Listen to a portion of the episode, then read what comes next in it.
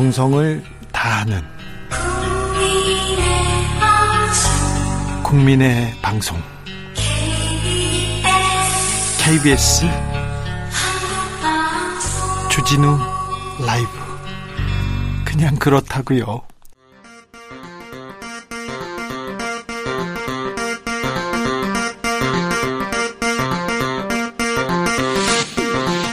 주진우 라이브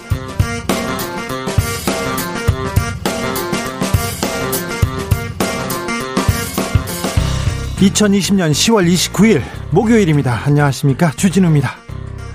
다스는 누구 겁니까? 에 대한 대법원의 대답은 다스는 MB 것이었습니다. 누구나 아는 사실이었어요, 사실. 그런데 법으로 확정되는 데는 무려 13년이 걸렸습니다. 다스에서 349억 원을 횡령하고 삼성에게 110억 원 뇌물을 받은 혐의로 이명박 전 대통령 징역 17년 확정됐습니다. 지금 보석으로 나와 계신데요. 다음 주 월요일 날 다시 수감됩니다.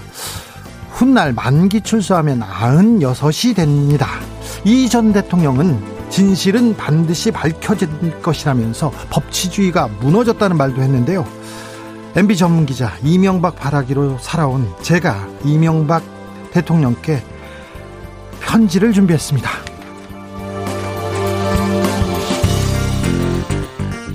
서초구에서 윤석열 검찰총장 응원, 화환을 치우라고 통보했습니다. 서울시하고 법정 다툼을 벌이면서까지도 반값 재산세 강행하기도 했는, 했는데요. 조은희 서초구청장한테 이야기 들어보겠습니다. 미국이 세계 무역기구 사무총장으로 유명희 본부장을 공식 지지하기로 밝혔습니다. 가장 큰 변수는 미국 대선입니다. 미국 대선 다음 주로 성큼 다가왔는데요. 코로나 시대 미국 대선 분위기, 미국 워싱턴 DC 연결해서 들어보겠습니다. 나비처럼 날아 벌처럼 쏜다. 여기는 주진우 라이브입니다.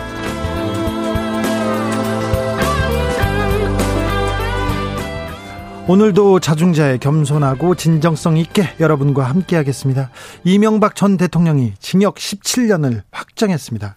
의혹이 나온 건 2007년, 2004년부터 나오기도 했습니다. 그런데 다스의 실소유지가 밝혀진 것은 13년 만입니다. 오늘 이명박 대통령의 징역 17년형 확정 어떻게 보셨어요? 이명박 대통령 사람은 좋았는데 나는 좋아해. 그런 분도 있을 거고요. 아이고, 어서 가시지. 어서 가셨으면 곧 나올 건데 이런 얘기도 합니다. 그리고 또 법을 너무 많이 망가뜨려서 그런 얘기를 하는 분들도 있고요. 아무튼 여생을 감옥에서 보내게 된 이 전 대통령에게 한마디 전해 주십시오. 제가 전달해 드리겠습니다. 샵 9730 짧은 문자 50원 긴 문자는 100원입니다. 콩으로 보내시면 무료입니다. 그럼 주진우 라이브 시작하겠습니다.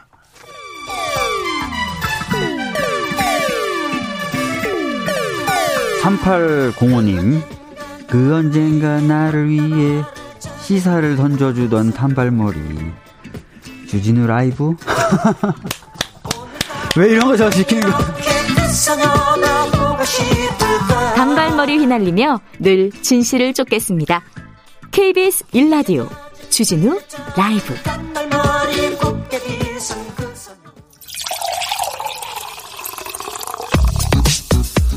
진짜 중요한 뉴스만 쭉 뽑아냈습니다. 줄 라이브가 뽑은 오늘의 뉴스 주스. 정상근 기자 어서 오세요. 네, 안녕하십니까. 네, 표정이 밝네요. 어, 더 저보다 더 밝으십니다. 아, 그렇습니까? 네. 이명박 전 대통령 대법원형 확정됐습니다. 네, 이 횡령과 뇌물수 등 16개 혐의로 재판에 넘겨진 이명박 전 대통령이 징역 17년의 실형을 확정받았습니다. 이 대법원은 오늘 오전 이 항소심 재판부의 원심을 확정을 했는데요. 이 재판에 넘겨진 지 2년 반 만에 이 사법부의 최종 판단이 내려졌습니다.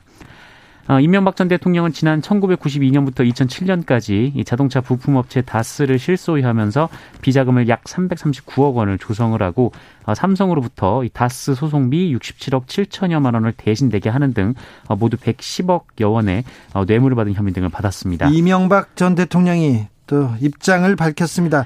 어, 네. 예상을 빗나가지 않았습니다. 네, 강한 불만을 드러냈습니다. 어, 이명박 전 대통령은 입장문을 내고 법치가 무너졌다. 나라의 미래가 걱정된다라고 말을 했습니다. 예.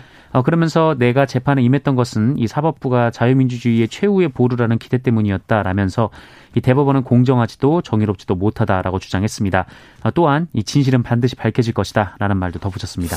어, 이명박 전 대통령께 한 말씀 드리겠는데 대법원은 공정하지도 정의롭지도 못 않다고 얘기했는데 2심 재판부도 똑같은 판단이었고 1심도 그랬어요. 그리고 검찰도 그랬어요. 국민들도 그렇고요. 모두가 이렇게 생각하는데 그래도 이명박 대통령 갈 때까지 가실 때까지 이렇게 법치주의 무너졌다. 이렇게 얘기하십니다. 역시 이명박 각하다 이런 생각도 해봅니다. 자 다음 주 월요일 날 감옥 에 가게 됩니다. 네, 다음 달 2일입니다. 서울 동부구치소에 재수감되고요. 어, 오늘 이 대법원 확정 판결 이후의 절차에 따라서 이 검찰은 이명박 전 대통령 측에 소환을 통보했는데 어, 내일 병원에 가야 한다면서 다음 주 월요일 그러니까 다음 달 2일로 어, 형을 집행하기로 했습니다. 이명박 대통령이 그 대법원 판결이 잡히자마자 지난주 목요일 병원에 가셨어요. 네. 그리고 지난주 금요일 또 가셨어요. 그렇습니다. 그리고요 오늘도 오늘도 오전에 대법원 선고가 있었, 지 않습니까? 서울대에 가서 사위한테 진찰 받았습니다. 큰 병은 아니고요. 순한계 그러니까 코골이 네. 무호흡증 호소했어요. 코를 너무 골아서 돌연사 가능성 이 있다고 얘기를 했는데 어 그렇다면 그렇다면 아, 그 성인 남, 남성 중에 그리고 나이 좀 드신 분 중에 코 고는 사람들 다 감옥에서 풀어줘야 되느냐 이런 얘기도 나왔었는데 이명박 각하만 거기에서 거의 어, 탈출하셨죠. 그런데 어, 어제도 아, 오늘도 가셨고요. 또 내일도 갑니다. 내일도 가시고요. 그다음에 네. 다음 주에 감옥 으로 가실 겁니다. 네, 네, 약을 받아올 예정이라고 하는데 네. 네. 어쨌든 동부구치소 수감된 후에 절차를 거쳐서 교도소로 다시 이동 이송될 것으로 보입니다. 네. 어, 네. 10, 1년 정도, 1년 못 살아셨죠. 구치소에서 한 1년, 동부구치소에서 300여일 있었는데요. 앞으로 수용 기간이 16년입니다. 네. 백컴님께서 벌써 성탄절 특별사면 얘기 하대 나오고 있습니다. 언론에서. 다 네. 역시 꼼꼼하십니다. 김라니님 아프지 마세요. 각하 얘기하셨는데 댓글에 이렇게 유병 장수하세요. 이런 댓글 다시지 마세요. 그러면 안 됩니다. 네. 건강하게 가셨다 오셔야죠. 네. 최형우님 가깝게 드리는 한마디. 이제 시작이에요. 이렇게 하십니다. 7073님 서울시장 시절 MB가 즐겨 쓰던 말이 있습니다. 네가 해봤어? 인데 죄 지으면 결국 가는, 감옥 가는 것도 해보시네요. 얘기합니다.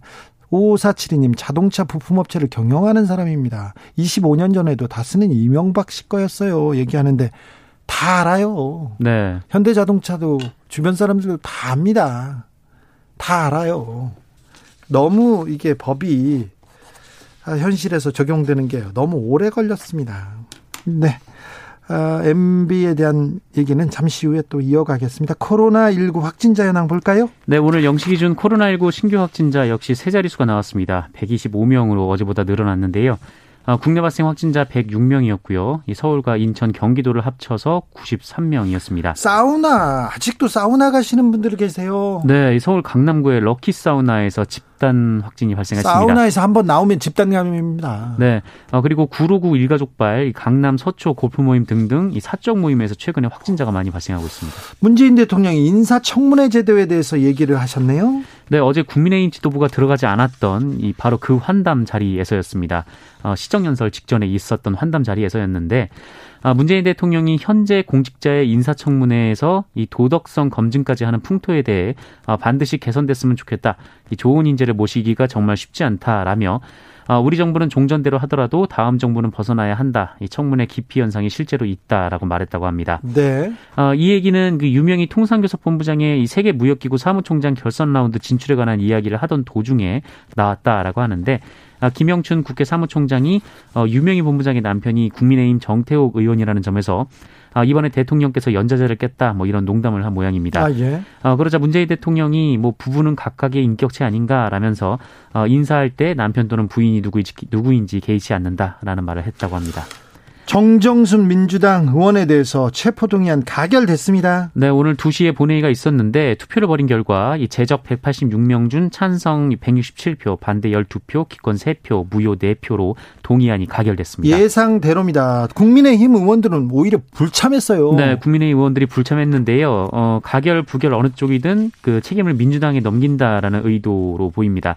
민주당은 본회의 불참은 국회의원의 의무도 어, 국민과의 약속도 저버린 행위다라고 비판했습니다. 민주당에서도 그러니까 우군들마저 정정순 의원의 얘기를 받아들이지 않는 거예요. 네, 뭐 그러니까요. 정, 네. 전혀 수긍하지 않았어요. 이 정정순 의원이 앞서 신상 발언을 통해서 이 동료 의원이 출석에 응하지 않았다고 해서 체포에 동의한다면 검찰은 앞으로 의원들을 상대로 쉽게 체포영장을 청구할 것이다라고 호소했습니다만 법이라는 게 제도라는 게 있는데 여당 의원이 이렇게 법을 무시해서야 검찰이 밉다고 안 가서야 이거는 당연하죠. 네, 설득이 받아들이지 않았습니다. 국민들도 받아들이지 않습니다. 그래서 민주당도 국민의 뜻을 따라간 거예요. 동료 의원을 감옥에 보내고 싶겠어요. 그런데 정정순 의원 잘못 생각하고 계세요. 네, 다만 체포동의안이 나 가결이 됐다고 해서 바로 체포되는 건 아니고요. 예. 이제 영장 심사를 해야 됩니다. 그렇죠. 이제 가서 법원에서 잘 따져보세요.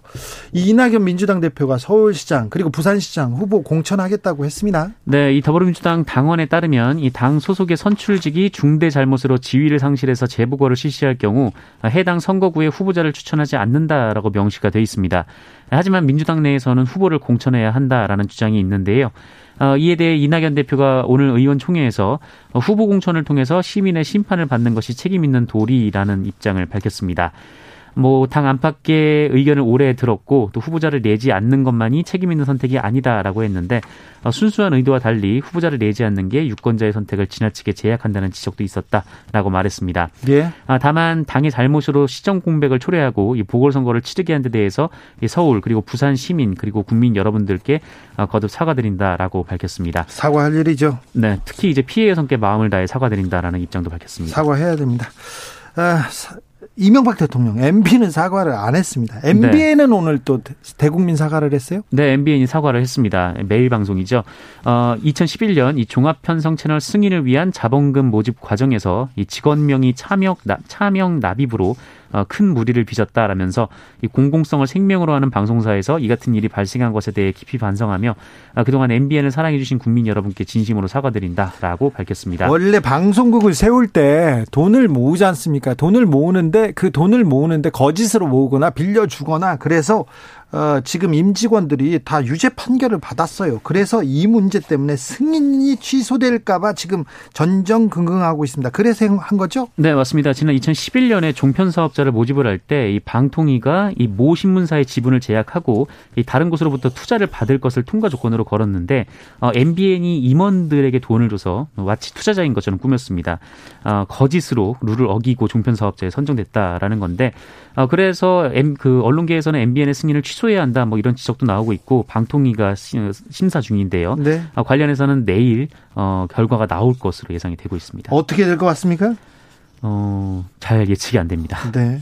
승인 취소 아니면 어, 그, 방송 정지죠. 네, 정지 아니면은 뭐 광고를 수주를 못 하게 된다던가 뭐 이런 등의 제재 그 아니 제재가 있습니다. 네, 그런데 방통위에서 방통위에서 과연 원칙대로 이렇게 시행할 건지 아니면 또 어, 적당히 타협할 건지 좀 지켜보시죠. 네.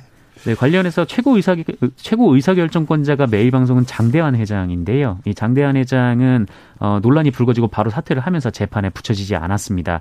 이 장대환 회장은 몰랐다라고 했고 이 경영진은 회장님은 몰랐다. 네, 이렇게 얘기를 하면서 그때 검찰이 나왔습니다. 검찰이 장대환 회장 집을 압수수색했거든요. 네. 그래서 몰랐다, 몰랐기만 했을까 이런 생각도 하는데요. 좀 지켜보시죠. 아 저는 취재해가지고 조금 할 얘기가 더 있는데 네. 여긴 지나가겠습니다. 음, 네. 북한의 피격 피격당해서 사망한 공무원의 형이 동생 시신 수색을 중단해 줄 것을 요청했습니다. 네, 지난달 서해 북단 소연평도 해상에서 실종됐다가 북한군에 사살된 해양수산부 공무원의 유족이 한 달 넘게 이어진 시신 수색을 중단해 달라라고 해양 경찰에 요청했습니다. 왜 그랬죠? 네, 이 최근 서해 불법 중국 어선이 기승을 부린다는 소식을 듣고 많이 고민했다라는 것이 형 이대진 씨의 발언인데요. 이 서해 오도 어민들의 고충도 있기 때문에 결단을 내렸다라고 밝혔습니다. 아, 저기 해군하고 해, 네, 해경에서 해경이... 지금 계속해서 수색 작업을 하면 어민들에게 피해가 있군요. 네, 그래서 단속이 단속 인력이 그쪽으로 빠지게 되는 셈이니까요. 그래서 중국 배가 넘어오고 그래서 아, 네, 큰 결정을 내렸다고 합니다. 아, 요새도 요새 이런 사람이 있어요. 고층 아파트 요새는 높잖아요. 네. 거기에 드론을 띄웁니다. 드론 딱 띄워가지고 거기서 몰카, 몰카라고 네. 하면 안 됩니다. 남의 사생활을 불법, 불법, 촬영하는 그런 일당들이 많답니다. 재판에 네. 넘겨졌어요. 네, 기술이 발전하다 보니까 예전에 상상도 못했던 범죄가 벌어지고 있는데요. 옛날에 망원경으로 쳐다보고 그런 사람들이 있었어요. 네, 이제는 아예 그냥 비디오로 그 촬영을 하고 드론을 있습니다. 드론을 띄워가지고요. 네네. 네, 한밤중에 드론을 날려서 아파트 창문을 통해 이 주민의 성관계 영상 등을 촬영한 일당 두 명이 재판에 넘겨졌습니다. 네. 40대 아, A 씨, 20대 B 씨인데요. 아, 이들은 지난달 19일 자정쯤부터 새벽 3시까지 부산의 한 고층 아파트 창가로 드론을 띄운 뒤 입주민을 몰래 촬영을 했습니다. 어, 드론이 추락하면서 이 사실이 적발이 됐는데 아, 검찰은 이들의 이들이 어, 영상을 제3자에게 유포하거나 영리 목적으로 사용한 정황은 확인되지 않았다고 밝혔습니다. 네. 주스 정상근 기자와 함께했습니다. 감사합니다. 고맙습니다. 고요한님이 우리 각하 지은 죄에 비해서 추징금이 너무 적은 것 아닌가요? 돈의 돈의 신께서 숨겨준 숨겨둔 재산 쓰지도 못하고 감옥에서 지내실 생각하니까 뭐 그런데 가족들이 있을 거 아니에요? 주변 사람들이 있을 거 아니에요? 그런 생각도 해봅니다. 6081님, 코골이요? 양압기 사용하시면 됩니다. 걱정 마시고 편안히 쉬세요. 얘기하는데요. 아, 네. 김어준 씨가 잘 씁니다. 교통정보센터 다녀오겠습니다. 김한나 씨. 주진우 라이브.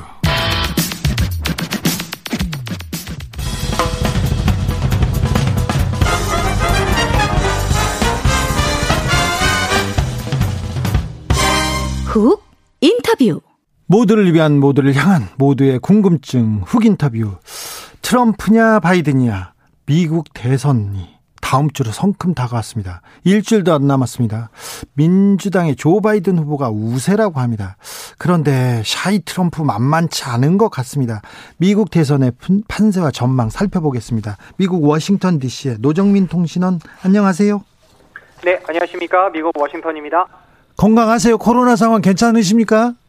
아, 예, 뭐 저는 덕분에 건강하게 잘 지내고 있습니다. 거기 예, 아무 문제 없이. 막 6만 명, 7만 명씩 나오는데요. 괜찮아요, 미국은? 아, 예, 근데 제 주변에서도 뭐 특히 병원에서 근무하시는 분 이야기 들어보면 요즘 병원에 최근에 또 코로나 확진자가 많이 늘고 있다 그런 소식은 좀 들리거든요. 네. 어, 그런데 뭐 저는 뭐 계속 집에서 또 근무도 하고 또 조심하니까 뭐 특별히 그렇게 어려움 없이 잘 지내고 있습니다. 아니 코로나가 이렇게 급속히 확산되면 어, 그 국민들이 정부가 잘못했다, 방역 대책 잘못 세웠다 이런 얘기를 하면서 트럼프 대통령이 좀 지지율이 떨어질 거 아닙니까? 그래서 대선에 좀 영향을 미칩니까?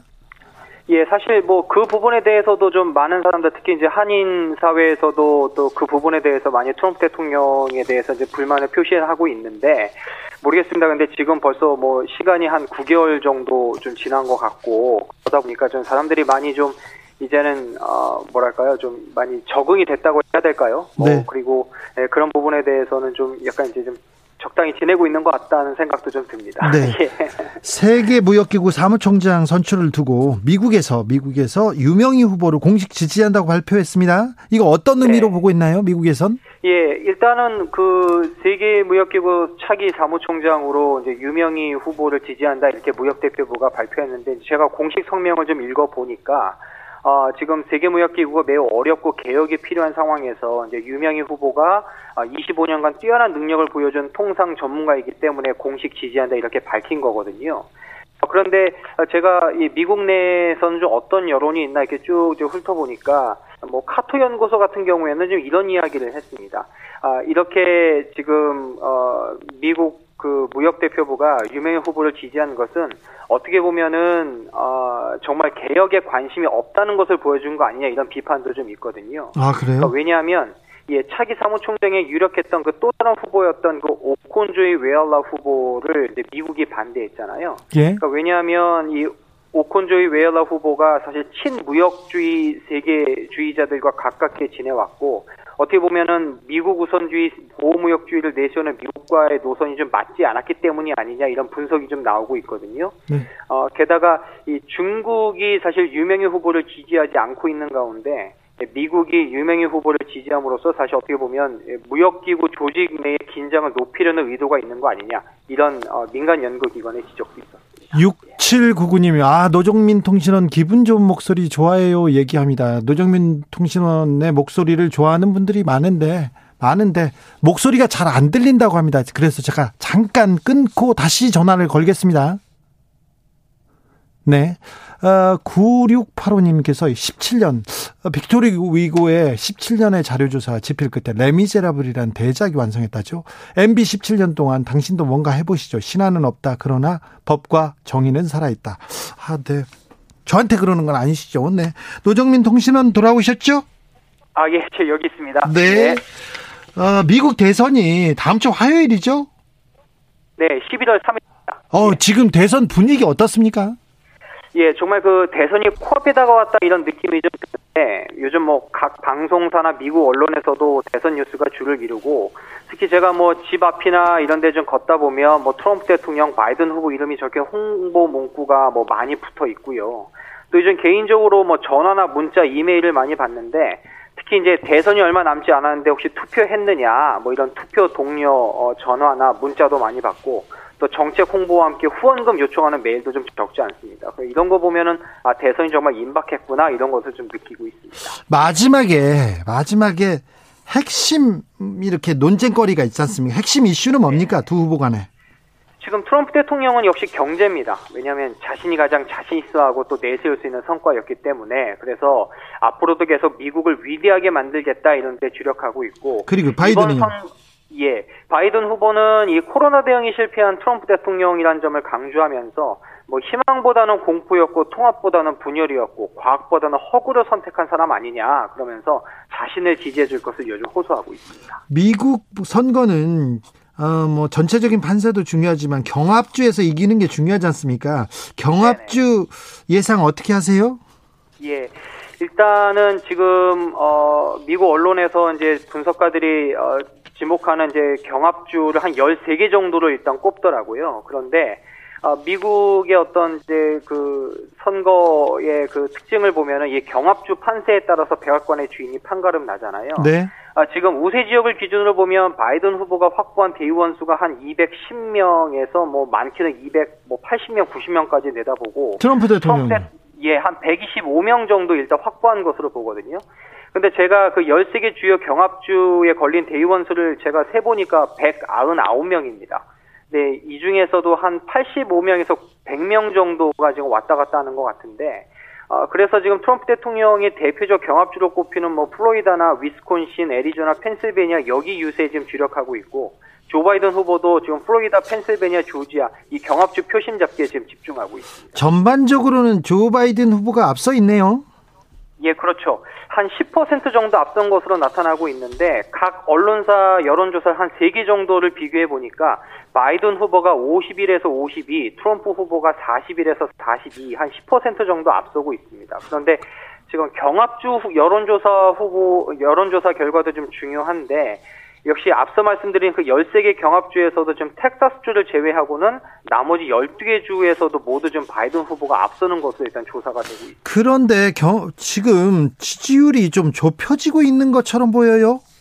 예. 그 대표적인 경합주 꼽히는 그 플로리다주 같은 경우에는 그 대의원 수가 29명으로 경합주 중에서 가장 많은데 지금 두 후보 간의 격차가 많이 줄기는 했습니다. 아, 사실 트럼프 대통령으로서는 이 플로리다주에서 패하면은 사실상 대선에서 진 것과 다름없다 이런 분석이 나오고 있는데 그 10월 초까지만 해도 바이든 후보가 한 5%에서 11%까지 앞섰는데 지금은 2% 미만에서 4% 정도로 줄었습니다. 예. 게다가 어제는 한 다섯 개 여론조사 평균 결과 뭐 플로리다주에서는 오히려 트럼프 대통령이 앞섰다라는 결과까지 나왔는데 뭐 오하이오주에서도 지금 어 10월 초까지 뒤지던 트럼프 대통령이 오히려 1에서 3% 역전한 결과도 좀 많이 나왔고요. 애리조나주도 많이 격차가 줄었는데 어, 그렇게 보면은 이제 경합주에서는 격차가 좁혀진 것은 맞는데 여전히 큰 지역도 좀 있거든요. 그 예를 들어서 지난 대선 때 트럼프 대통령이 승리했던 뭐 위스콘신이나 펜실베니아, 미시건주 같은 경우에는 여전히 바이든 후보가 뭐 적게는 5%에서 많게는 두 자릿수까지 앞선 것으로 나타나서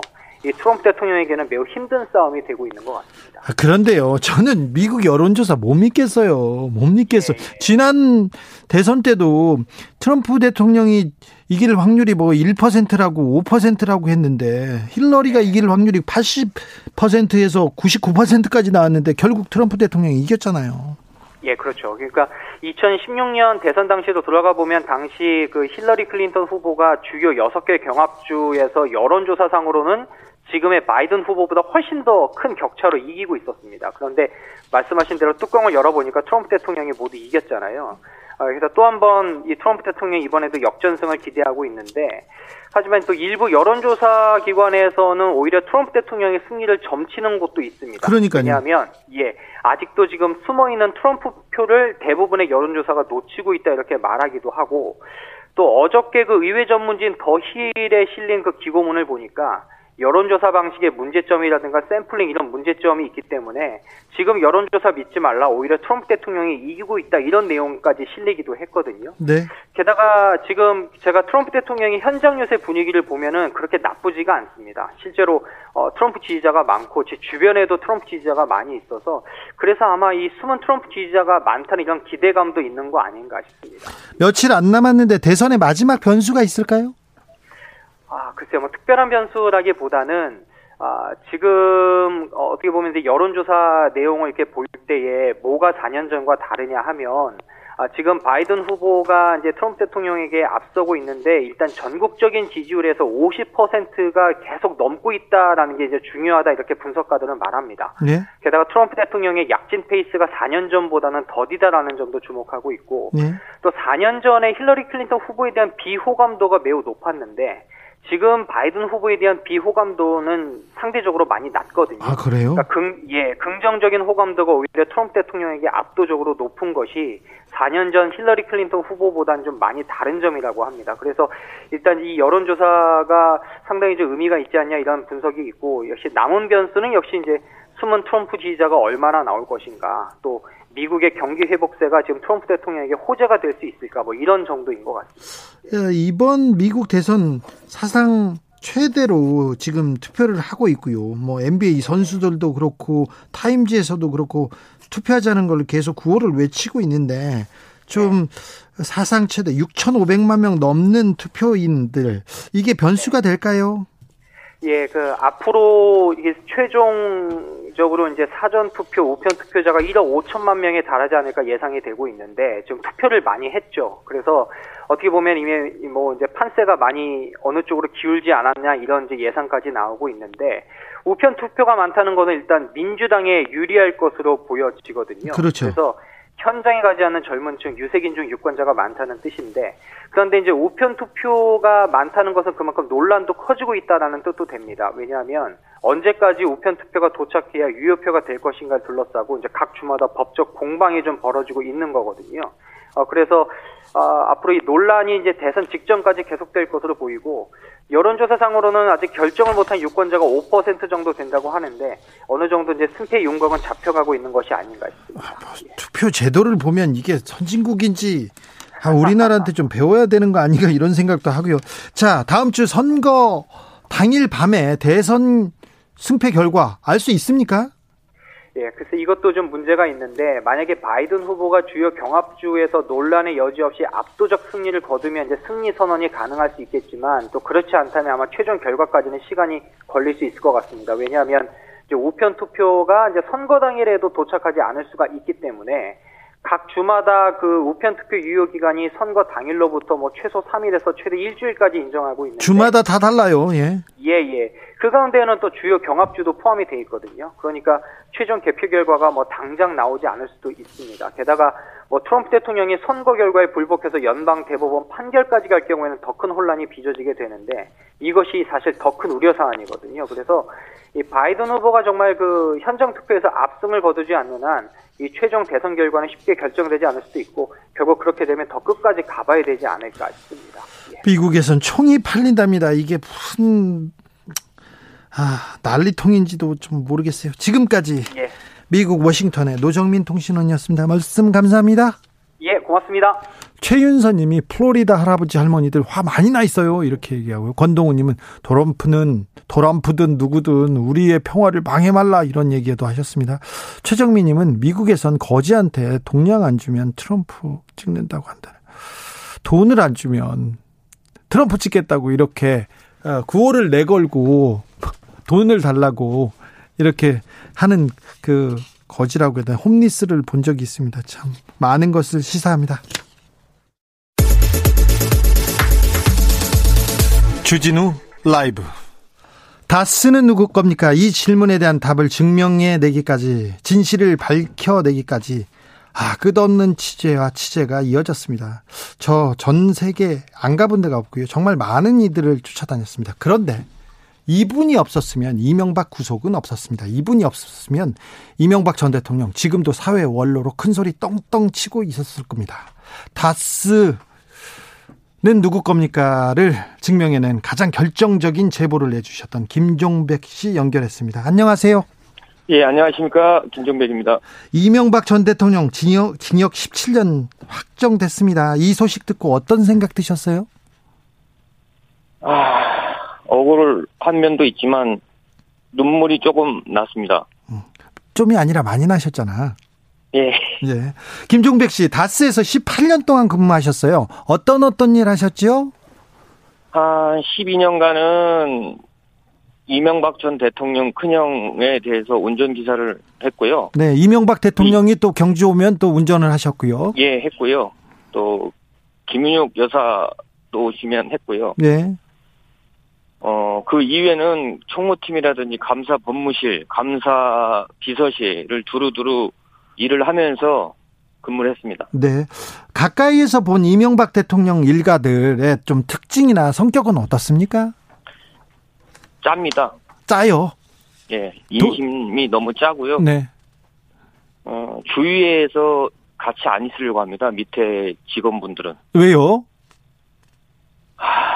그냥, 뭐, 그니까, 참, 지금 말이 안 나오지만, 네. 인심이 없고, 네. 주위에 사람이 없는 이유는, 네. 그, 사람들을 잘 관리를 못했던 게 좀, 아쉬운 생각이 드네요. 운전기사면 가장 가까운 사람인데 와서 저기 점심시간 때 좀 맛있는 것도 사주고 그리고 또, 또 좀, 어, 때, 때마다 좀 돈도 챙겨주시고 그러지 않으셨어요?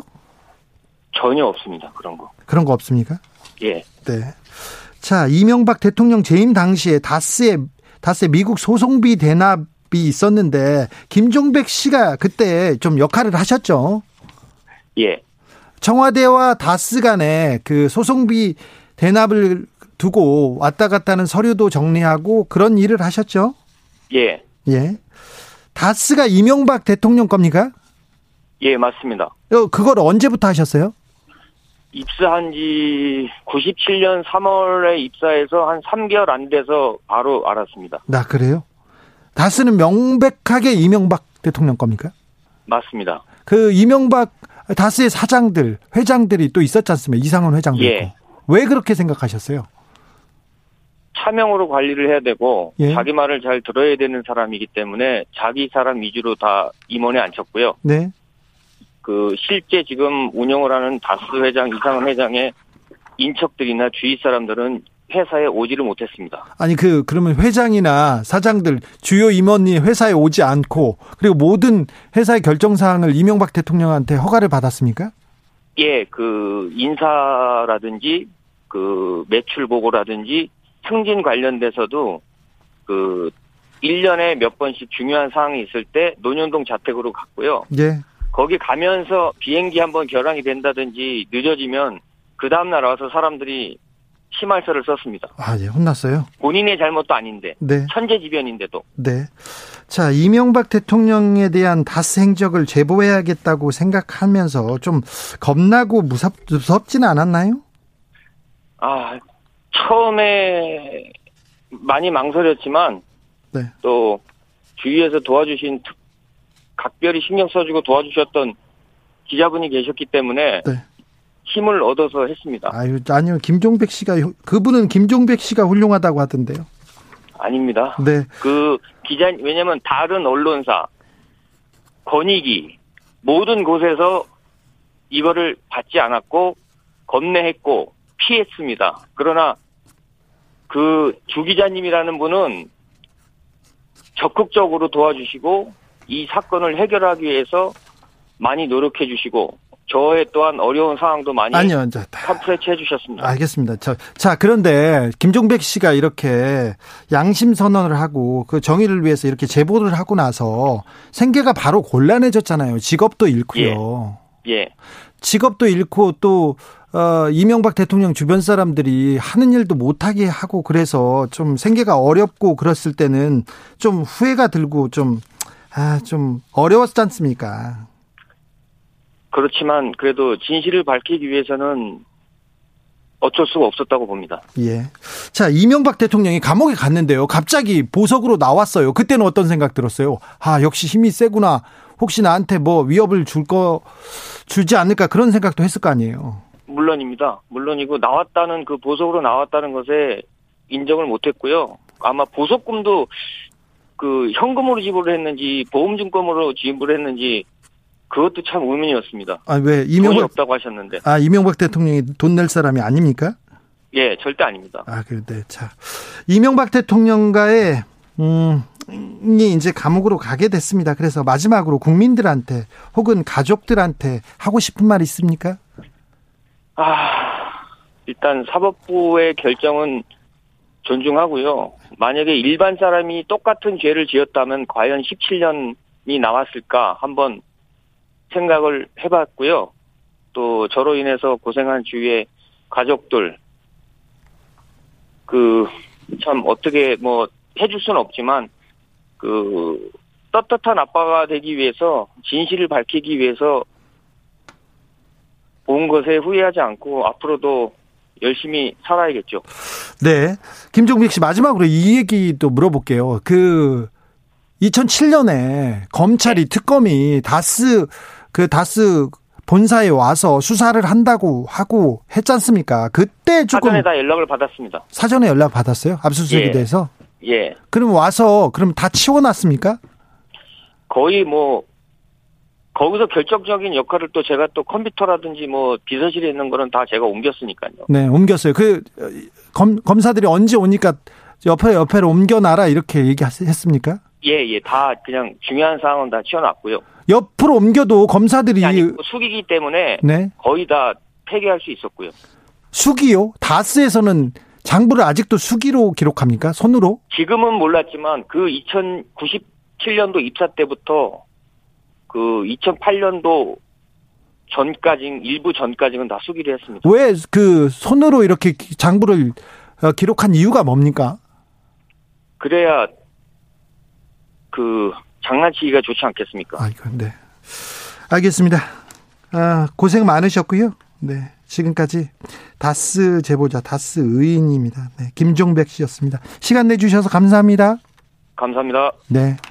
9589님이 대단하십니다. 무척 두려운 일을 하셨어요. 그러니까요. 저분 제보하고 나서 생업이 끊겼어요.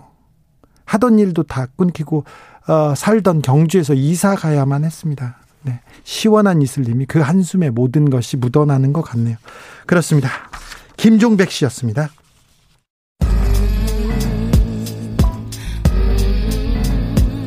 나비처럼 날아 벌처럼 쏜다.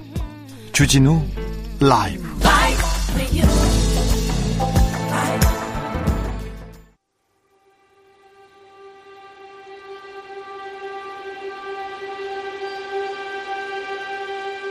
존경하는 국민 여러분,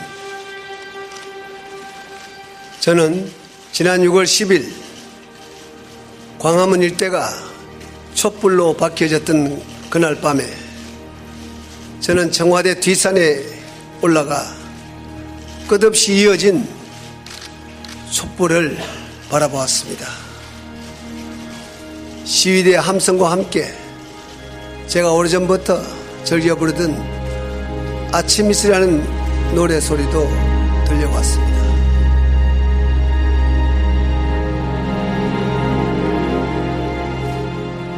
존경하는 이명박 가깝게 기자였습니다. 그런데 월급쟁이였어요. 똑바로 기자 생활을 하려고 그런 신념도 없었어요. 그러다가 이건희, 박근혜 이렇게 쫓아다녔어요. 그러던 제게 세상을 보는 눈을 뜨게 한 분이 바로 당신입니다. 가슴을 뛰게 한 분이 바로 당신입니다. BBK 사건을 접했을 때 전 그냥 별로 관심이 없었어요. 정봉주 의원을 만났는데 BBK 이야기는 안 하고 자기 자랑만 하더라고요. 그래서 그런가 보다 했어요. BBK를 설립했다는 동영상이 나왔을 때 어, 주어가 없다고 이야기할 때 와, 호연제기가 대단하구나. 여기에서 깜짝 놀랐습니다. 그런데 정치인들은 거짓말을 잘 하니까 그렇겠지 생각했습니다. 그러다가 에리카 김 누나를 만났어요. 취재하다가 에리카 김 누나를 헌신짝처럼 버리면서 와 돈을 위해서는 뭐든 하는 진짜 대단한 사람이구나 이런 확신이 있었습니다. 그때부터 MB는 저의 사랑이었습니다. 사람이었습니다.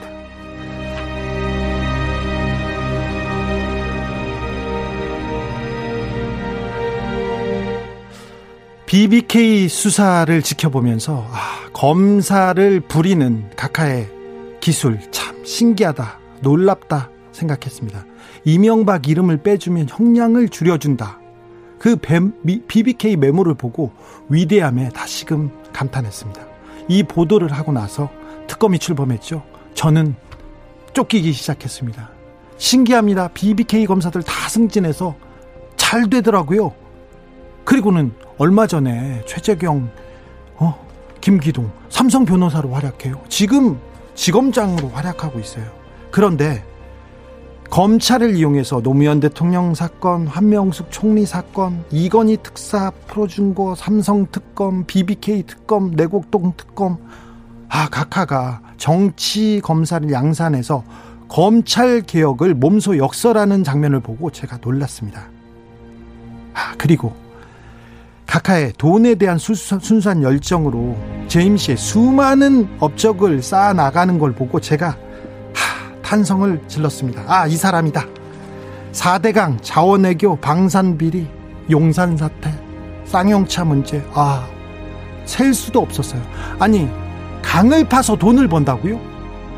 100억 원짜리 유전을 2조 원 주고 삽니다. 그리고 거기에 2조 원을 투입, 합니다 그래서 200억 원을 팔아버립니다. 증거를 완벽하게 없애는 이 신공 그리고 내곡동 그린펠 벨트를 허물어서 돈을 벌겠다는 그런 창의성 와 더구나 언론 언론을 다루는 이 기술은 세종대왕급이었어요 MBC, KBS 바로 땡방뉴스로 만들고 종편 3사 만들어서 만들고 특혜를 마구 퍼주면서 언론을 자유자재로 가지고 놉니다 아, 내가 청춘을 이 사람한테 바쳐야 되겠구나.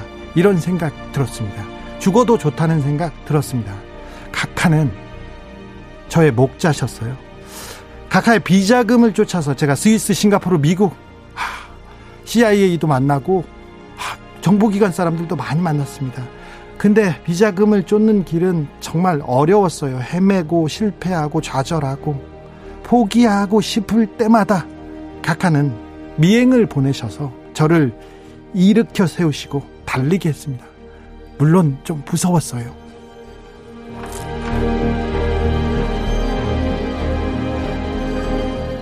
우리가 마지막으로 만난 게 2016년 가을이었죠. 국정농단 사건으로 그 박근혜 정부가 침몰하기 직전이었는데 그때 각하가 나섰어요. 내가 정권을 재창출하겠다면서 와 그렇게 먹고 또 확신했습니다. 다짐했습니다. 얼른 이분을 감옥으로 보내드려야지 생각했습니다. 각하 무상급식을 위한 MB 프로젝트 준비했습니다. 그런데 모두가 반대하고 외면하고 도망가는 걸 보면서 아 이분 정말 위대하다 생각했습니다. 특별히 검찰, 언론 끝까지 저항했습니다. 다스 소송비 관련해서 청와대 문건을 공개했습니다. 김종백 씨와 함께. 그런데 그 어떤 언론도 기사를 써주지 않았습니다. 그 어떤 언론도. 이명박 책을 쓰고 영화를 찍고 노래를 만들었습니다. 이명박 대머리 분장을 하면서 내가 이러려고 각하 따라다녔냐 자괴감이 들더군요. 다행히 국민들이 알아주셨습니다. 다쓰는 누구 겁니까? 같이 외쳐주시고 응답해서 결국 각하는 구곡, 구속됩니다. 그런데 금방 나와요, 금방. 와, 역시 각하 생각했습니다. 오늘도 잠을 이루지 못했습니다. 또 신기의 도수를 부릴까봐, 어? 감옥에 갔다가 또 나올까봐, 정말 제가 감옥 가는 재판을 받을 때마다 더 떨렸습니다. 오늘 아침.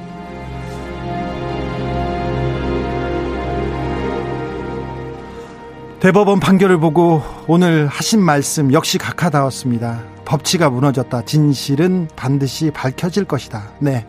그 말 가슴에 새기겠습니다. 법치가 MB 때 무너졌잖아요. 그리고 진실을 반드시 밝혀서 해외 비자금 반드시 찾아와서 그거 다 바치겠습니다. 네. 명령으로 삼겠습니다. 각하를 거울 삼아 더욱더 꼼꼼하고 치열하게 살겠습니다. 자, 이 땅의 정의를 위해서 각하 17년 감방 생활 건강하고 슬기롭게 하셔서 만기 출소하시길 기도, 기대하겠습니다. 기도하겠습니다. 각하 96살 생신 때 뵙겠습니다. 주기자 올림.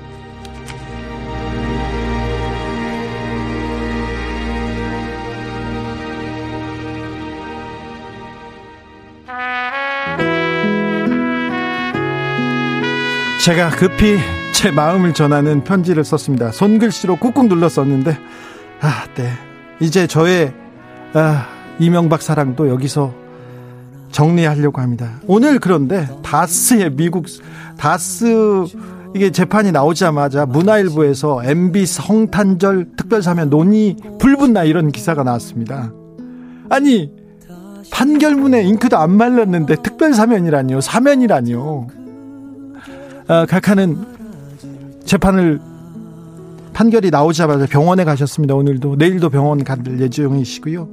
그런데 이명박 대통령이 권력을 가지고 돈 벌려고 법치주의를 가지고 법치주의를 망가뜨리고 민주주의를 유린할 수 있었던 가장 큰 이유가 언론이었어요. 언론. 책임 언론도 같이 져야 됩니다. 반성 언론도 같이 해야 됩니다. 올리비아 양님은 true love 참사랑이었습니다. 그럼요. 제 청춘을 바쳤어요. 정민호님, 윤석열 총장 선정한 쿨한 대통령. 그렇죠. 그래도, 네. 이명박 수사는 잘했습니다. 6897님, 고생하셨을 주디 생각에 편집글 들으며 눈물 나네요. 에? 네. 9909님, 주디, 이제 설레는 일이 사라지는데 무슨 재미로 사실 건가요? 다른 목표를 빠르게 찾으세요. 얘기합니다. 네, 언론 얘기를 조금 해보려고 합니다. 저는 조선일보 열심히 좀 따라다녀 보겠습니다. 정혜경님, 제일 작은 혐의로 감옥 가신 거예요. 이제 시작입니다. 그러게요. 제가 다 쓰는 누구 겁니까? 외치면서 이제 4대강, 자원외교, 방산비리 국세청에서 검찰에서 조금 해주길 바랬어요. 해외 비자금 많이 빠진 걸로 다 알고 있지 않습니까? 이거 좀 찾아주세요.